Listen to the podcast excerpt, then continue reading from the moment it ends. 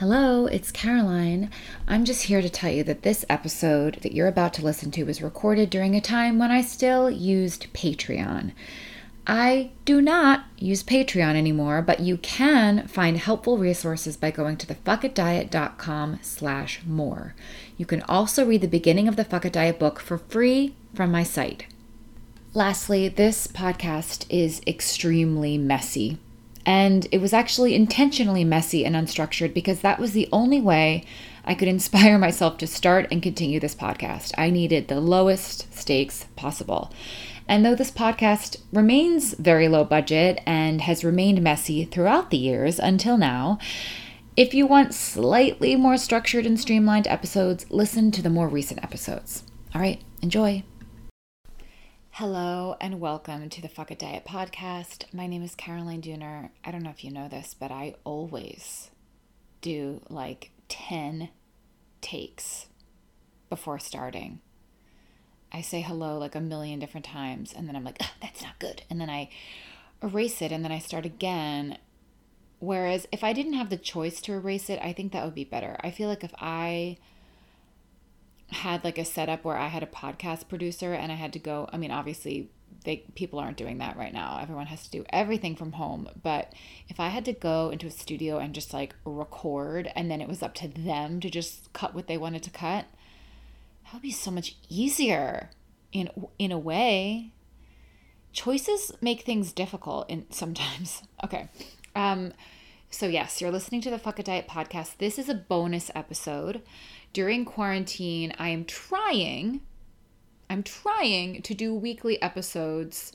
Every other week, it's a longer normal episode, and then every other week from that, um, it's a shorter bonus mini-sode um, where I can sort of go rogue and do whatever I want. So today, I asked my Instagram for questions, for Ask Me Anything questions. So when I do Ask Me Anything, I know that I'm going to get some Fuck It Diet questions. I know I'm going to get some random questions.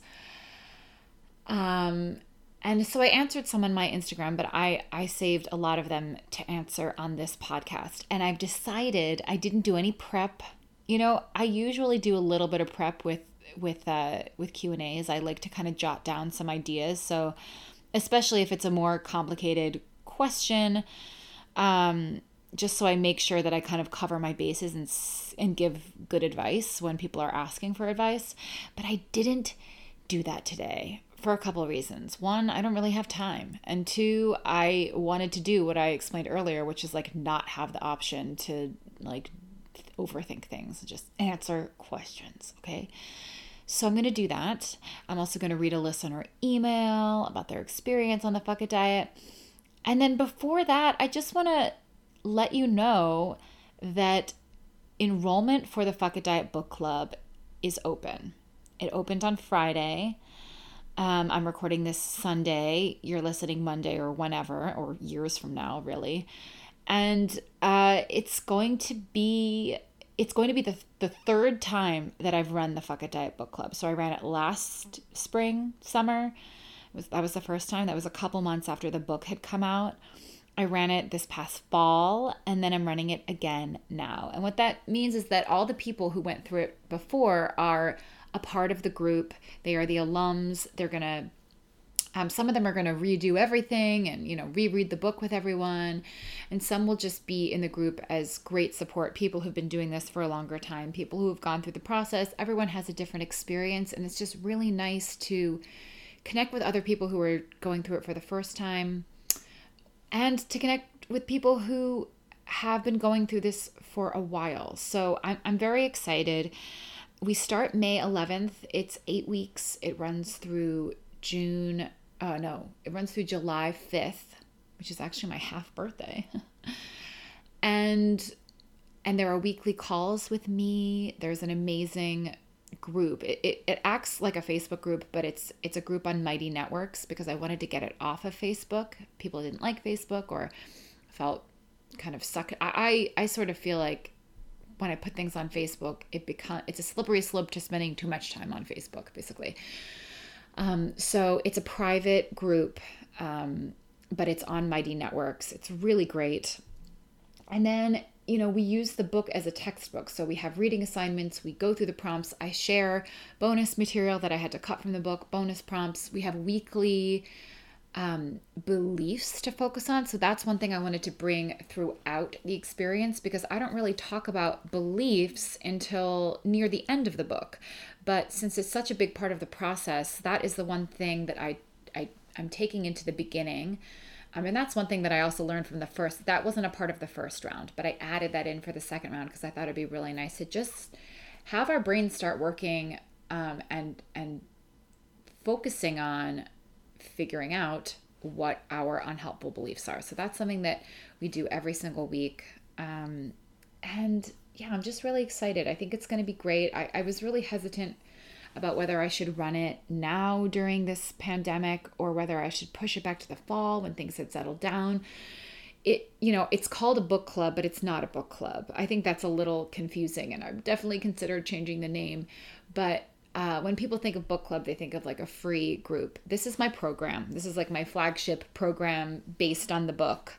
Um, and so it costs money. It's it's for uh, sorry, it is $547 for the whole experience. And then there are also payment plans. So you can check that out at thefuckitdiet.com slash club if you would like to learn more. Um, I understand that not everybody is in a position to be able to join, especially now during the pandemic. Um, but if it's something that's possible to you and you think it would be supportive, we would love to have you. The enrollment will be open until May 6th or 7th. Let me check my calendar. It will be open until May 7th. And then we start on May 11th. So I just wanted to update you about that. I also have uh, a free little workshop that I made for people who've read the book. So if you haven't read the book yet, obviously I recommend that you do that because it's cheap, it is very comprehensive, it will be very, very helpful, um, very like I was going to say comprehensive again. It really like it takes you through all the different parts of this journey that I have found to be very very important and helpful. But if you have read the book, I I have a free workshop. You can get it at thefuckitdiet.com slash resources. And it goes through the five tools from the book. And then it also answers listener questions. And it takes you through two of the tools live. So if you have read the book and would like to hear me go a little bit deeper on all of this stuff and, and answer questions from people who have read the book, please go sign up for that. Totally free. Um, and I hope that it's helpful. All right. Oh, okay. Let's move along. Let's see what I'm just gonna. I'm just opening up my uh, my Instagram and I'm just gonna answer some of these questions that people asked. Okay, what do you think about Weight Watchers and their point tracking? Weight Watchers is a diet. That's what the point tracking is. It's a diet. Like, no question. Next question. no question. Last, next question. Is lockdown a good time to start the fuck it diet? Oh, the fuck it diet. I was trying to, I don't, I was putting together the word diet and boredom. Because they said is lockdown a good time to start the fuck it diet with boredom eating and weight gain everywhere right now? Well i've talked about this a little bit but i do think that lockdown is a very potentially a very difficult time to start healing your relationship with food and i will explain why. I don't think it's a i don't think it's a bad time. I don't think it's impossible. I don't think that um, it's something that you shouldn't try to do. I just want to kind of present what I see as uh, maybe some of the obstacles or the things that might even make it harder right now. Um, and then obviously, if if it's something that you feel like you need and want to do, and you feel inspired to do it right now, and you almost and there's a way to look at it. This is like the perfect opportunity. This is a, this is um, why not start doing something like this during during um, the pandemic lockdown. However, the reason that I think it's difficult is because uh, we are already going through something pretty extreme. We're in the middle of what you could, and I think should, consider to be a trauma, a collective cultural, worldwide crisis and trauma. Um, we are everything is uncertain and we are trying to figure out how to stay sane and stay safe and find structure and you know we're all kind of flailing in different ways. And I also think that going through the process of healing your relationship with food can be really, really, really scary for a lot of people. And it can feel really, really out of control for a while. When you begin to give into your hunger, there is this pendulum swing where we we are so, so, so hungry in response to years of either actual restriction and, and dieting or yo-yo dieting or just years and years and years of rules and guilt around food. And so there is this there is this um the swing in the other direction and it can feel really scary and it can feel really out of control. And you know, I wrote the book t- to for one of the reasons to help people through that to help them understand that that's totally normal to to give context to what it might be like um, but it's still scary and it still requires a lot of trust and a lot of um, support and a lot of emotional work and mental work and that might be too much to take on while you're doing a lot of emotional and mental work. Just trying to get through your day in lockdown or or going to your essential job or going to your job in a hospital which obviously is an essential job. Um, it might be too much and only you can answer that question. At the same time i know and i've heard firsthand from people who have been doing this for a little while that it's the best thing that they ever could have done to go into a situation like this because there is this new peace with food there is a new peace with rest there is a new pe- new peace with even just the the prospect of um, not having as much control gaining weight all of this stuff. So i do think that it can be a super supportive thing to have during this, but I think that starting the process during this would be really hard. And so I just want you to know that. I want you to understand sort of what you're getting yourself into. I think it's totally worth it. And I think that for a lot of people, this could be the perfect time to do it. But I just, I feel like it would be really kind of like out of touch for me to be like, everybody should be healing their relationship to food today. Because in reality, it's just a lot more complicated than that. It's hard. The other thing is that it requires um, a lot of access to food that we don't really feel like we have right now. I, for one, am, you know, uh, my kitchen is way less stocked than it usually is right now just because I've been going through everything and not going to the grocery store as often. So, you know, there are a lot of things at play here with scarcity mentality um, that might make it more difficult. But at the same time, it also might be the best thing to do. And I really think that only you can answer that. And maybe you need to start and see, and then you can make a more educated decision. Hopefully, that's not like the most unhelpful thing I could possibly say. Um, ah, somebody said, Sorry, people who gave you bad Amazon reviews completely missed the point of the book. Thank you, Electric Kiwi. Thank you. I agree. They didn't. That the thing that I say and that I've realized honestly is that a lot of the really, really, really bad reviews for the book that are like so pissed at me and like, this girl is trying to kill you, you know, stuff like that. Um, a lot of eating disorders wrote reviews for my book. And that was a weird thing to realize of like, oh, yeah, people feel so strongly about this shit because we all, not we all, but so many of us, including me before, were pretty much living with a very, very loud, strong, and convincing eating disorder that made me believe that obsessing over food and weight was the most important thing I could do, even obsessing over health. Obsessing over health isn't healthy. Okay. Thank you, Electric Kiwi. Thank you. Okay. Someone said, How do you handle it when nothing sounds good? Wait. Okay. How do you handle it when nothing sounds good? Well, this could be about anything and not just food, but um, how do I handle it when no food sounds good?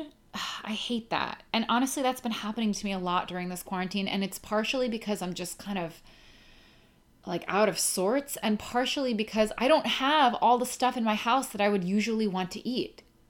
So I will look in my refrigerator and be like, ugh, nothing's not none of this sounds good. Where is my cake? I guess I should learn to make my own cake. Ugh. Okay. How do you handle it? You feed yourself anyway, and it might not be fun, but you need to feed yourself. It's more important to feed yourself um, than to just starve yourself because nothing sounds exactly like what you crave. I'm all about following your cravings if and when you can, but that becomes obsessive and a kind of like a weird diet rule in and of itself if you take that too far and make that its own sort of fucking cult. You know, I'm writing about cults right now in my book, and so now I see everything through a lens of cult mentality. What's your favorite food or meal and favorite snack? Okay, what is my favorite? What is my favorite meal? Oh my God, that's such a hard question. I honestly think that it's some, and this would change. I think that, I personally think that anything that's your favorite food could become not your favorite food if you had to eat it all the time. So just keep that in mind. But my favorite food, I think, is like pepperoni pizza. And not pepperoni pizza from like a like a normal pizza place, like probably pepperoni pizza from like a really fancy pizza place with like really thin crust. But then next down would be pepperoni pizza from like a normal pizza place and a salad and a glass of rose. I don't even know if that's true. That's just true right now. That's probably what I want to eat for dinner tonight. Um, and I've actually been thinking about it because there is a, pl- a really good pizza place near me that does takeout, and I every day I consider, and then I'm like, oh, it's too much work you know, you have to call. It's like everything takes so long. It takes them a really long time to. I've, I've, I did it once before, maybe like two weeks ago. And what's my favorite snack? Oh, oh, what's my favorite snack? I mean, cheese and crackers. I also eat cheese and crackers as a meal sometimes when I'm feeling especially lazy. Maybe I add like. Sometimes I add like a salad or like a piece of fruit too to that. Um, but I love cheese and crackers, so that's my favorite snack and my favorite meal probably. Okay, how is my fridge saga? Is my fridge still working? So I don't think that I talked about this on last week's podcast, though I could be wrong. Um, but no, I didn't because it hadn't happened yet.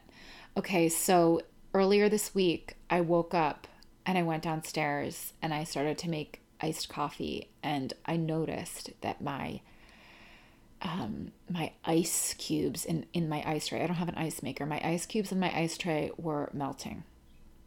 And then I realized that my fridge and my freezer were warm. And then I realized that the very, very loud, like buzzing sound, where it really, really sounds like my fridge is like struggling hard. And every time I hear that, I'm like, oh no, please don't die, please don't die, please don't die, please don't die. It was silent was like, oh, great, great. It broke. This is just fucking great. I had a freezer full of food and a fridge full of food. And, you know, I mean, it's a bad thing for your refrigerator and freezer to break no matter what, but it's also quarantine. And so it's especially important that I can, like, actually not destroy all of my food and that I can store food and and I this is like hard to explain, but I live in the weirdest house in the world. Like it's so weird. It's called a Trinity. Nothing to do with the Father, Son, the Holy Ghost. It's called a Trinity. They pretty much only exist in Philadelphia and Boston. Um, they are like teeny, teeny, teeny, tiny little row homes in cities. Mine was built in like the mid 1800s, where there are these extremely twisty stairs that just go up it's like a it's sort of like living in a tower. And each floor is 200 square feet for me at least. And the, it's just so tiny and my kitchen is in my basement and the stairs are so small. And so the only way to get appliances up and down is through a hatch in the floor. And when I bought the house 3 years ago, the hatch was like a grate. It was like a wooden grate that you could see down. So as soon as you walked into my house, you like can see through this grate into the basement, and it's very trippy, freaks people out. People don't want to walk on it. And then when I got Molly, my dog, she's so dirty and she will like lie on it and like what like play on it and all of this dirt would fall down into my kitchen like onto my counter and onto my food and on it's just like was a horrible mess. So paid a carpenter to make a floor plug so it's like flush with my floor because also it wasn't flush with my floor. Um, so I couldn't even have a rug. It was just madness.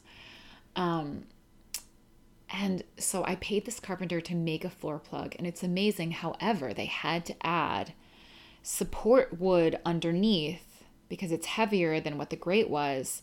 And I realized when I took out my little measuring tape and I measured my refrigerator that it was one inch too big to go through. And what that means is they would have to take the wood off, apparently, to get it out, which is it's basically it's like a huge ordeal. It would be a huge, huge ordeal to replace my refrigerator. Much more complicated than usual. And also this is a much more difficult time when we really, really need our refrigerators and our freezers. So I like I was basically like a, a uh, paralyzed. I was paralyzed because I couldn't even deal with all of the things that this meant. Oh my god, oh my god, is everything in my entire refrigerator going bad right now? I texted my friend and I was like, "My fridge is broken." And he was like, "Oh no." And I said, "I seriously just need I need a fridge miracle. Like I need my fridge to heal itself. I need it to heal itself." And I am not kidding at all when I say that, like, a minute later, I heard my fridge turn back on. And ever since, okay, so then I also reached out to the appliance place in Philadelphia that that fixes appliances because really what I would want is for it to be fixed if I could and not replaced because of my strange house. I asked I I told him I said, "Look, it was off and it's old and you know it probably needs to be fixed but it did turn back on. Can you come out and look at it and see you know see if you can figure out what's wrong with it? And they were like oh if it's back on then uh, you know we can't really do anything to diagnose it. And i shared that on my instagram and someone responded. They were like that's true like there were plenty of things that they could do to try and figure out if there's something that needs to be replaced so that doesn't happen again and i was like oh you're probably right but I just figured that I would wait till the next time and then be like, look, you really need to come. But um, it's basically been turning on and off like every day for the past week. But my ice cubes have never melted again, so it's never been off for that long. But I did call them on Friday and I left a message and I said, Look, it keeps turning off. I can't live like this. Please come. And they haven't called back. So we'll see. I'll update you. I'll update you. I don't know what I'm going to like if think about it. If my fridge or freezer broke like for say say it broke and say they came out and they were like oh we know how to fix it but we have to order a part and it's going to take a little bit of time and i didn't have a freezer or a refrigerator for say two weeks just hypothetically what the fuck would i do would i just eat crackers like seriously what would i what would i do peanut butter and crackers. That would be horrible. So hopefully that doesn't happen. I don't want to live on peanut butter and crackers for two weeks. And that's a fact. And it's a plea. Please, Dominic's Appliances, help me. Okay, that's how my fridge saga is going. How is Molly coping with giant Jeff Goldblum? I don't know if I've. It's hard because I tell things to my Instagram that I don't necessarily always remember to share with the podcast. So then I don't always know what I've already said. But basically, there's a humongous tapestry of Jeff Goldblum holding a monkey or something in a kind of like distant neighbor's window. And if Molly lies a certain way, she can see out this teeny tiny window a humongous humongous face and she growls and she barks and she's in this war with a tapestry of Jeff Goldblum. Um, and for a long time, I was never putting my head on the floor, like seeing what she was seeing from a certain angle out the window because the, it's a tiny, tiny window in my twisty stairwell. So I was never getting the perspective that she got. So I thought my dog was insane, which actually she is. Molly is very strange and she is afraid of the weirdest thing. She's a completely petrified of cardboard boxes, and then it extends to anything that is remotely box like. So anything that's um, a cube really frightens her, and she'll bark and she goes nuts. So she is weird, but um, I thought she was just like hallucinating or just like barking at a light outside, and I finally realized that she was barking at a humongous tapestry of Jeff Goldblum. However, she hasn't really gotten too upset about him recently, so maybe they've made peace. Maybe they're friends now. So that's how she's coping with Jeff Goldblum. Somebody asked, Is there any truth to what diet culture says, like healthy versus unhealthy? No offense, but I don't understand the question. Okay, I'm moving on to the next question. Is there ever a thing as too much food in a day? Hmm, okay. Um, the answer is no, but that's me just trying to say like there is no there is no rule right there's no rule for what's too much food and what's the a right amount of food however you know if you are in a cycle where you're binging all the time and you feel absolutely horrible or you're having like really bad symptoms or you feel just like so out of control that really does feel like you're eating too much food in a day, but it's all stemming from diet culture, diet mentality, guilt around food, and being stuck in that in that um, toxic cycle essentially. So really, the pro we think that the problem is eating too much food, but it's all stemming from the restriction and the restrictive um, mentality. And really what our bodies and and minds but mostly our bodies are trying to do with binging is getting is kind of like overcorrecting right? So it's actually happening for a reason but the more we fight it the more we just stay in that cycle. Um so that is my longer answer to well of course if we're in a really really difficult place where we're binging all of the time. It certainly feels like we are eating too much food in a day, but it's all happening for a reason. And it's not the body going rogue, it's the body just simply trying to overcorrect for either the actual restriction or just the perceived restriction or just the fear of future restriction especially if you beat yourself up for eating certain things that your your body and your mind are connected and it actually is doing a thing where it's like, oh no, I know what you're to do. I know you're to put me on a diet, and I'm to preemptively make sure that I eat a lot of food before you put me on a diet so you don't fucking kill me, you know? So that's my answer to that. Someone said, if Tiny Head were able to do a duet with anyone, who would Tiny Head do a duet with? um, here's the question. Here's the question for your question is Tiny Head doing a duet with someone else's Tiny Head, or is Tiny Head doing a duet with a regular person? I want Tiny Head to do a duet with Kelly Clarkson.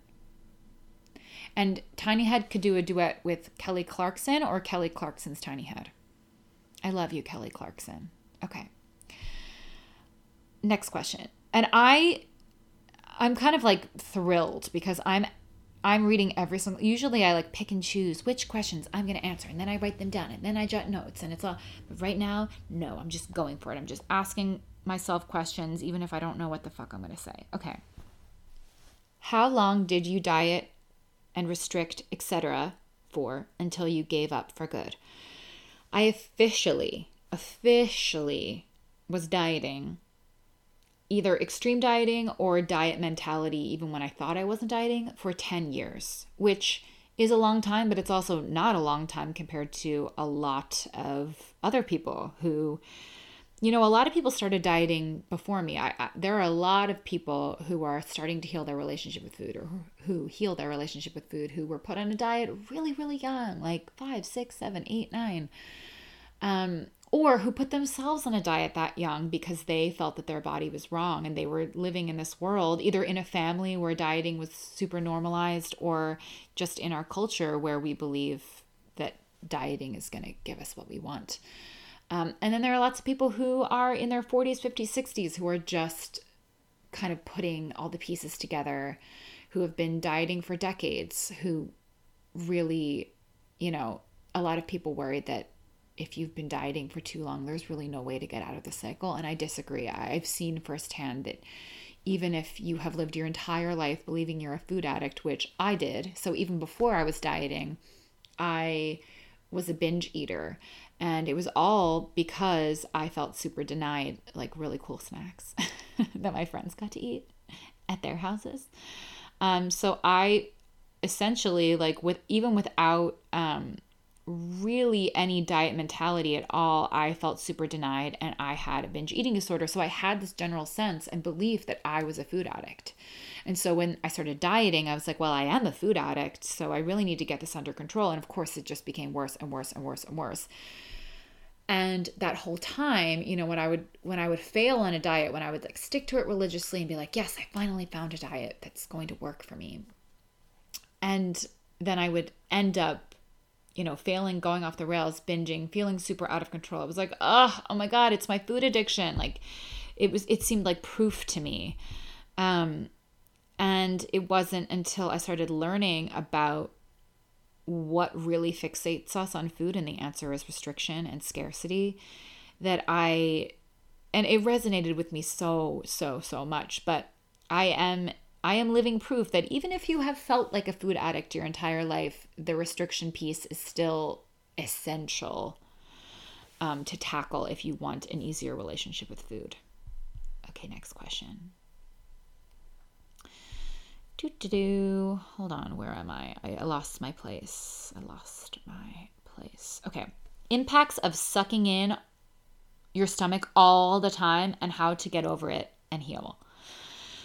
So, sucking in your stomach, uh, I, I think can mess up your digestion, honestly, but I also think that it's very symbolic. And in the book, I talk about taking actually like bringing your life force back down into your body and down into your legs and feeling connected to your body and being willing to feel and being willing to sort of like fill out your body um, with your with your senses, like to actually be willing to feel what it feels like in your body. And I do think that sucking in is a manifestation of like obviously trying to look thinner and trying to make your stomach look thinner, but also kind of like not wanting to fully feel what it feels like in your body. And the actual act of letting yourself not suck in is also sort of energetically letting yourself come back into your body and take up more space and take up space in your stomach. So, um, if you haven't read my book, I recommend that you do because I have like a kind of bizarre, energetic, grounding, feel what it feels like in your body take on this whole thing. Um, but just, it's a habit, right? Sucking in is a habit. And so you have to. You have to get used to a different habit which would be to purposely no, to notice when you're sucking in and then to see if you can do the opposite and see if you can relax into your body and see what that feels like. Um wow. I've been doing this for 32 minutes. Bizarre. Okay i'm just gonna a- answer a couple more questions what do I want to say? Okay, now I am skipping some because I'm, I just want some fun ones. Someone said, What is your routine doing during this? I'm having a hard time focusing and finding one. Girl, I am having a really hard time focusing. I'm having a really hard time with the routine. My routine is pretty much taking my dog for two big walks a day and eating three meals and snacks and then somewhere in there trying to make sure that I at least r- try to write my book that I'm writing right now for an hour. And it is so hard. It is so hard. I feel so distracted. I feel so I re- I'm really struggling. But if I can do, and I, you know, I'm doing other like I'm, I'm recording this podcast. I'm I'm gonna run the Fuck It Diet Book Club. I'm spending you know a lot of time doing stuff to kind of prep for that too. I'm on my Instagram all the time. I'm doing Tiny Head concerts, which if you don't know what Tiny Head is, it's it's this stupid filter that has a tiny little little voice and a little weird upside down chin head and I've been like taking song song requests and doing little 15 second renditions of songs in in Tiny Head's voice. But these are all things that you know, that brings me joy. Like that's fun to do, but what I really, I mean, I really need to be writing this book. And the more that I, you know, the more that I put it off, the more anxious I get about it because the less I write it, the more I'm like, oh my God, I'm never going to figure it out. Right now, I'm really trying to make sure that the themes that I bring up in the book track throughout the book and that it's not just like a random, like, throwing spaghetti on the wall and being like, here are some weird stories about me and dieting and me and self help. I really, you know, it's that, but I want it to also be this cohesive thing that, that, that makes sense from the beginning to the end. And that's hard. It's way less straightforward than the fuck it diet. The fuck it diet, I knew exactly what that was. I knew exactly what it needed to be. Um, I didn't know exactly what it would end up being, but I knew what there needed to be. And so there was at least like a structure in place for me to to kind of follow or like find and follow. But right now i'm just sort of i'm struggling. So i don't know. Walking has been really nice. Really really if i wasn't walking my dog twice a day i think i would probably be really insane right now. Like i think i would have gone off the deep end. And someone said but how are you doing? That's how i'm doing. I, I don't know. I'm I don't know. Like I'm I think I'm doing better than I than a lot of people and I think I'm doing better than I could be doing and I also think that I'm really lucky. Like I think that I have a pretty lucky setup during this all you know, all things considered, but I just don't know. I'm I'm still mid processing all of this and what it means and um yeah, I really don't know. I'm even wearing jeans right now because I started to feel like like I just needed I just couldn't wear sweatpants for one more day. I just needed to see if I even knew how to put on an outfit anymore. And I barely do. Um do do do do do what's the dumbest diet you've ever done? what is the dumbest diet I've ever done? Um I think I think I think that the raw vegan diet was the dumbest diet that I've ever done because it was just so extreme and so it was just based on like such such a bizarre concept of enzymes and like living food like living food living body dead food dead body. Oh my god. It was such a such a cult. Like it was such a cult mentality thing where it was like if you can only eat 100% living food, you will finally allow your body to be spontaneously and miraculously healed. You will heal cellularly from the inside out. And that is what I've been searching for for so long. Well, at least four years. Because I started dieting at 14 and then I became a raw vegan when I was 18, going into my freshman year of college. And I was like, wow, I've found it. I found the cure. It was awful. Don't recommend. Uh, da, da, da. What breed is Molly? Molly is a Bernedoodle. She's a mini Bernedoodle. Her mother was a Bernese Mountain Dog. Beautiful. And her father, supposedly, was a mini poodle. Never met him.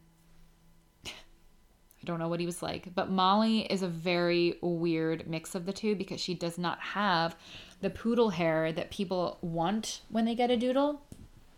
She sheds. Um, she has just bizarre, bizarre, bizarre fur, and she has an undercoat. Um, but she has a heart of gold. So even though her her fur is very weird, we love her anyway.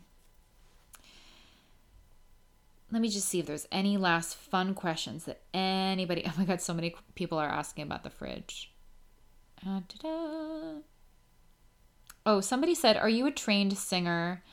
Because Tiny Head is pretty impressive.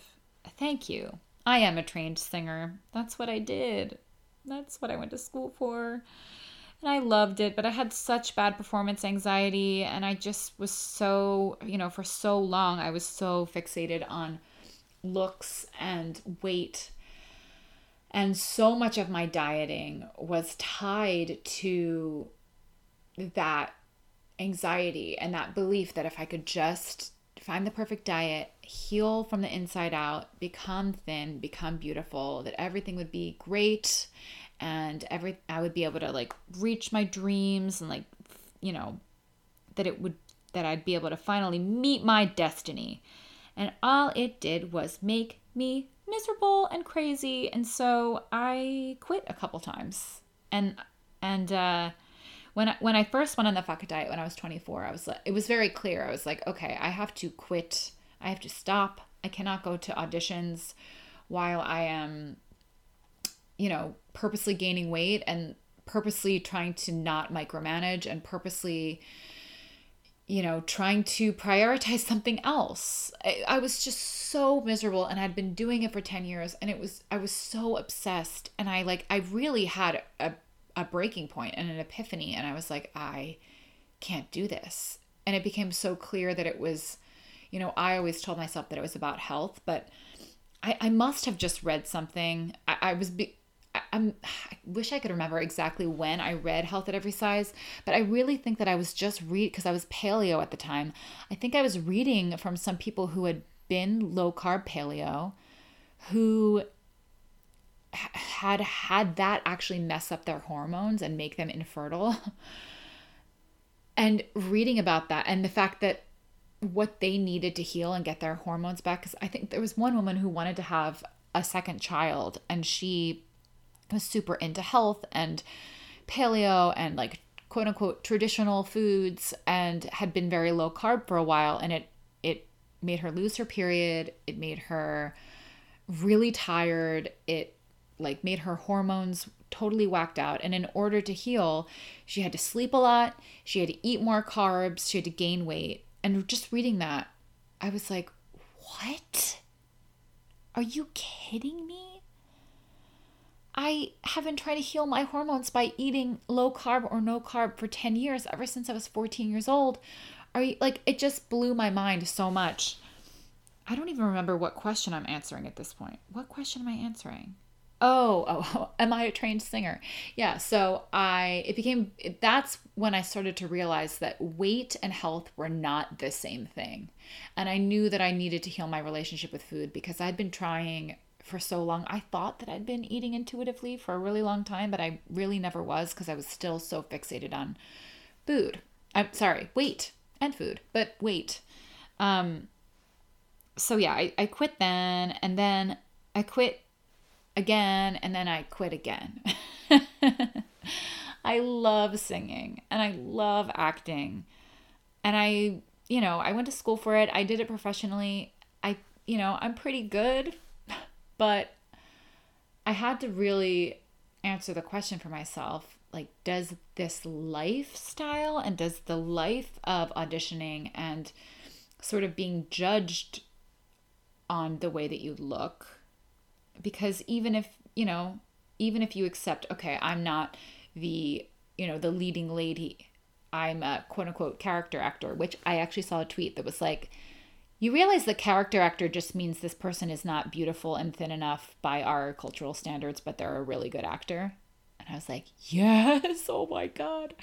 Like all the media stuff, all the media stuff with with uh with weight and looks is just so it's just so made up. Like and, and it basically perpetuates our beliefs about what it means to look a certain way and whose stories are worthy of being told. I mean, it's so I, I don't know. It's it's a huge piece of the puzzle. But uh, yeah, I am a trained singer, and I had to make a choice whether I wanted to have more peace or whether I wanted to keep acting and keep going to auditions, which truly exhausted me. And I chose peace, at least for now. Um, I'm to answer one more question. Okay. Uh, do you have a lot of anxiety around COVID? How did you personally cope with that? I go through phases. I go through phases of uh, being more anxious and less anxious about the actual virus itself. Um, I'm obviously socially isolating. Uh, but I think the thing, I think the thing that I have been going back and forth with is that I, the only thing that keeps me sane is taking my walk, my two walks a day with Molly and getting out in the fresh air and getting out in the sunshine. And, you know, I was really anxious. I mean, there's so many people. I live in a city. So Philadelphia is a smaller city and it's a slower city than, say, New York. I feel so thankful that I don't live in New York right now. I lived in New York for 10 years and I just can't even imagine. Um, it's just so densely populated and the apartments are so small. Um, and a lot of them face like you know alleyways or, or you're literally looking at another brick building like a couple feet from your window i just can't even imagine um, anyone who's living in new york i just like i commend you and i'm so curious what it's actually like like how many people are actually able to go out take walks how many people do very curious um, but there are so many people out on the street. There's so many people running so fucking close to me. I went through a phase where I was like, get the fuck away from me. I didn't say that. But I just was like constantly stressed walking and constantly mad at people and constantly like, get away from me. St- you know, I was really, I don't know. I just was like, I, I think I was taking out my anxiety and my, you know, I was, my outlet was like being pissed at people for, getting too close. And it was mostly runners because they go so fucking fast that there's no time to move out of the way. And they're huffing and puffing three, two, three feet from me. And I was just like so anxious about it and so mad. And then I finally realized that that was like such a toxic use of energy. And I also realized that with a dog, and I don't know if you want to hear this, but with a dog, unless you are going to be so on top of like giving them a bath every time you go out and coming back in, there is no way to really avoid whatever germs or virus is going to potentially be on her. Like, I cannot bathe her. First of all, at all. I can't bathe her. She like scratches me and like feels, she thinks I'm trying to kill her. I cannot bathe her, and I especially cannot bathe her every time I take her for a walk. There's just no way. And I just, when I realized that, it was like a week ago that I was like, oh, like no matter what I do, obviously I'm still doing all the things. I'm still social distancing, I'm still washing my hands. I do not wear a mask when I take her for a walk. I do wear a mask if I have to go to a store um, but if I can just go for a walk in the sunshine and do my very best to to distance myself, I mean, people are are getting pretty good at like weaving. Not runners, they're going too fast and they're bad at weaving. I'm pissed at all of you. Really, stay away from me. But most people are pretty good when they're walking at a normal pace to weave and to go into the street if they can. And I do the same thing. Um, I wash my hands.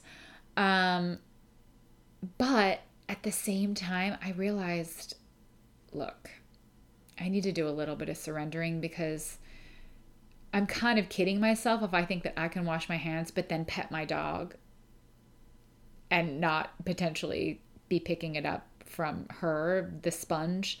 She also has fur, like her fur is so porous and it it's so fluffy and it like it traps smells so much. Like it, if she is around someone who's cooking something, she will smell like that thing for two days.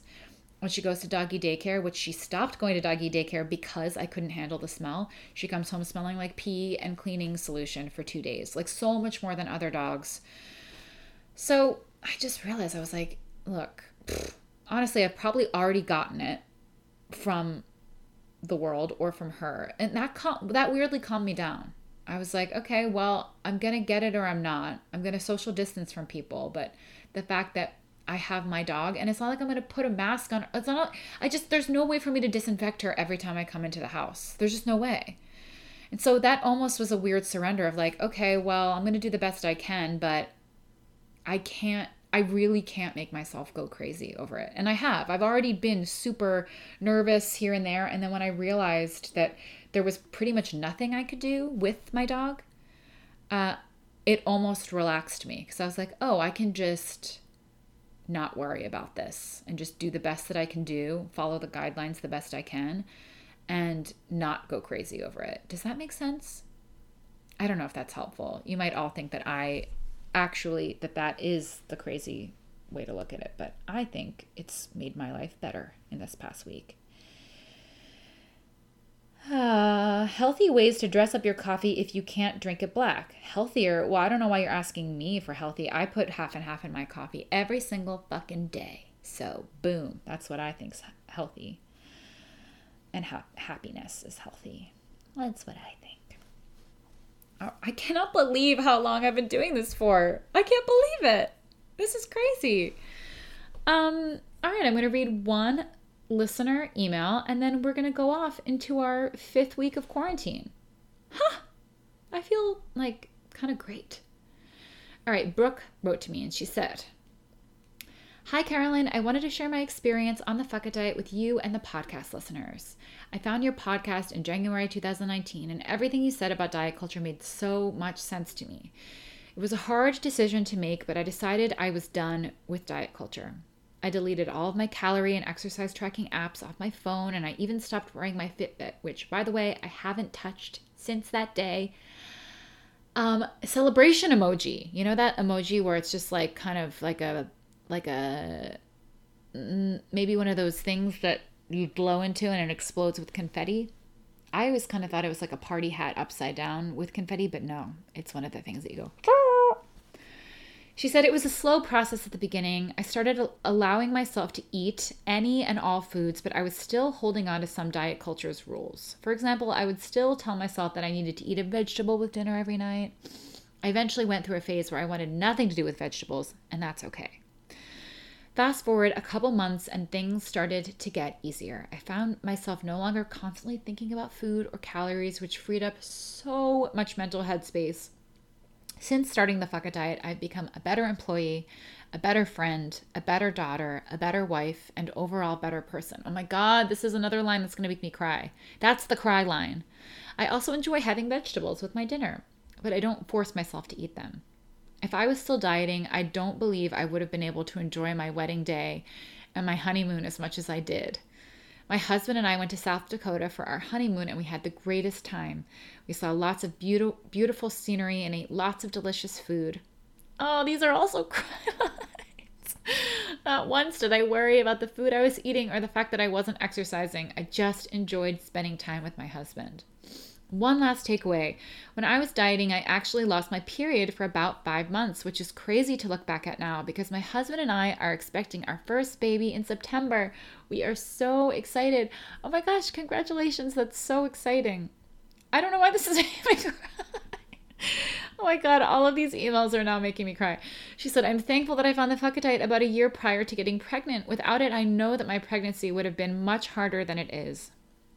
I'm not worried about gaining weight or eating too much. I just eat when I get hungry, which is quite often these days, and I don't even think twice about it. I go to the fridge or pantry, I get a snack, I eat it, and I continue on with my day. Thanks, Brooke. Brooke, thank you for writing that in. Thank you to all of you who write in. Um, if you would like to share a story that you think would be inspiring to the people who listen to this podcast, please send it to podcast at carolinedooner.com. And I would love to read yours on a future episode of the podcast. The last thing that I want to say before I leave you and go into my week and you go into your week is that I am still so obsessed with Sebastian Stan. It's still going strong. And people now send me new things that they find of him. Like people send me videos, people send me sent me his um they sent me his uh why can't I say the word? Instagram Instagram TV, IGTV, um, doing uh, the a charity for Save the Children um, helps. I don't, I don't know all the details, but it helps raise money for um, children who don't have access to food that they used to have when they were going to school.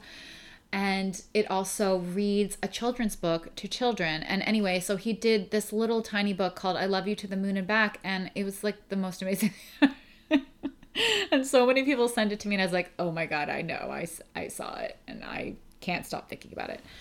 Yeah, so I love him and um, it's going great.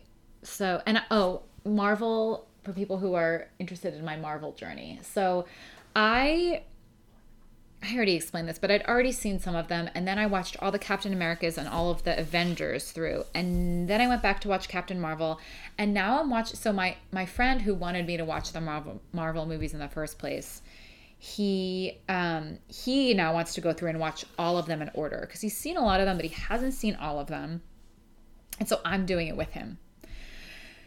Not with him, we're doing it remotely, but we're trying to do it on the same night so we can talk about it and text about it and um, so I've seen, what have I seen since finishing? I went back, excuse me, whew, went back and I watched Captain Marvel and then we watched The Incredible Hulk. He watched The Iron Man. I was, I don't know what I was doing. I think I was probably trying to write at night. I was like, I can't watch anything. I haven't been able to write. I have the hiccups. I don't know what's going on with me. Um, we watched the Hulk. It was awful. It's a totally different actor. It was like I didn't. I just I can't believe it. And two nights ago we watched the Avengers, which I I'd seen originally, and I hadn't seen it since. And I, that was the first one that I saw with no context. And so it was so cool to see it in context after watching all the other origin stories and everything. I don't know what I'm saying. Yeah, it's been really fun. It's been a great distraction.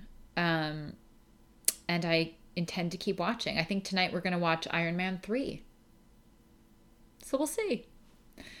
Um, thank you for all your questions. Thank you for listening. If you would like to send an inspiring story either about you and the Fuck It Diet or you and the Fuck It Diet in quarantine, please send it to podcast at carolinedooner.com. If you would like to watch the free workshop on the five tools, if you have read the book, go to thefuckitdiet.com slash resources. Totally free. It's an hour long video. Um, if you have not read the book at all, go to thefuckitdiet.com slash free. And you can read the beginning of the book for free. I send you other little lessons that are more geared towards newbies. And then if you are interested in joining the eight week group coaching experience, you can go to thefuckitdiet.com slash club and join us. Have a great week. I will talk to you next week. And um, yeah, I can't think of a good sign off. Uh, goodbye, all you cool cats and kittens. Bye.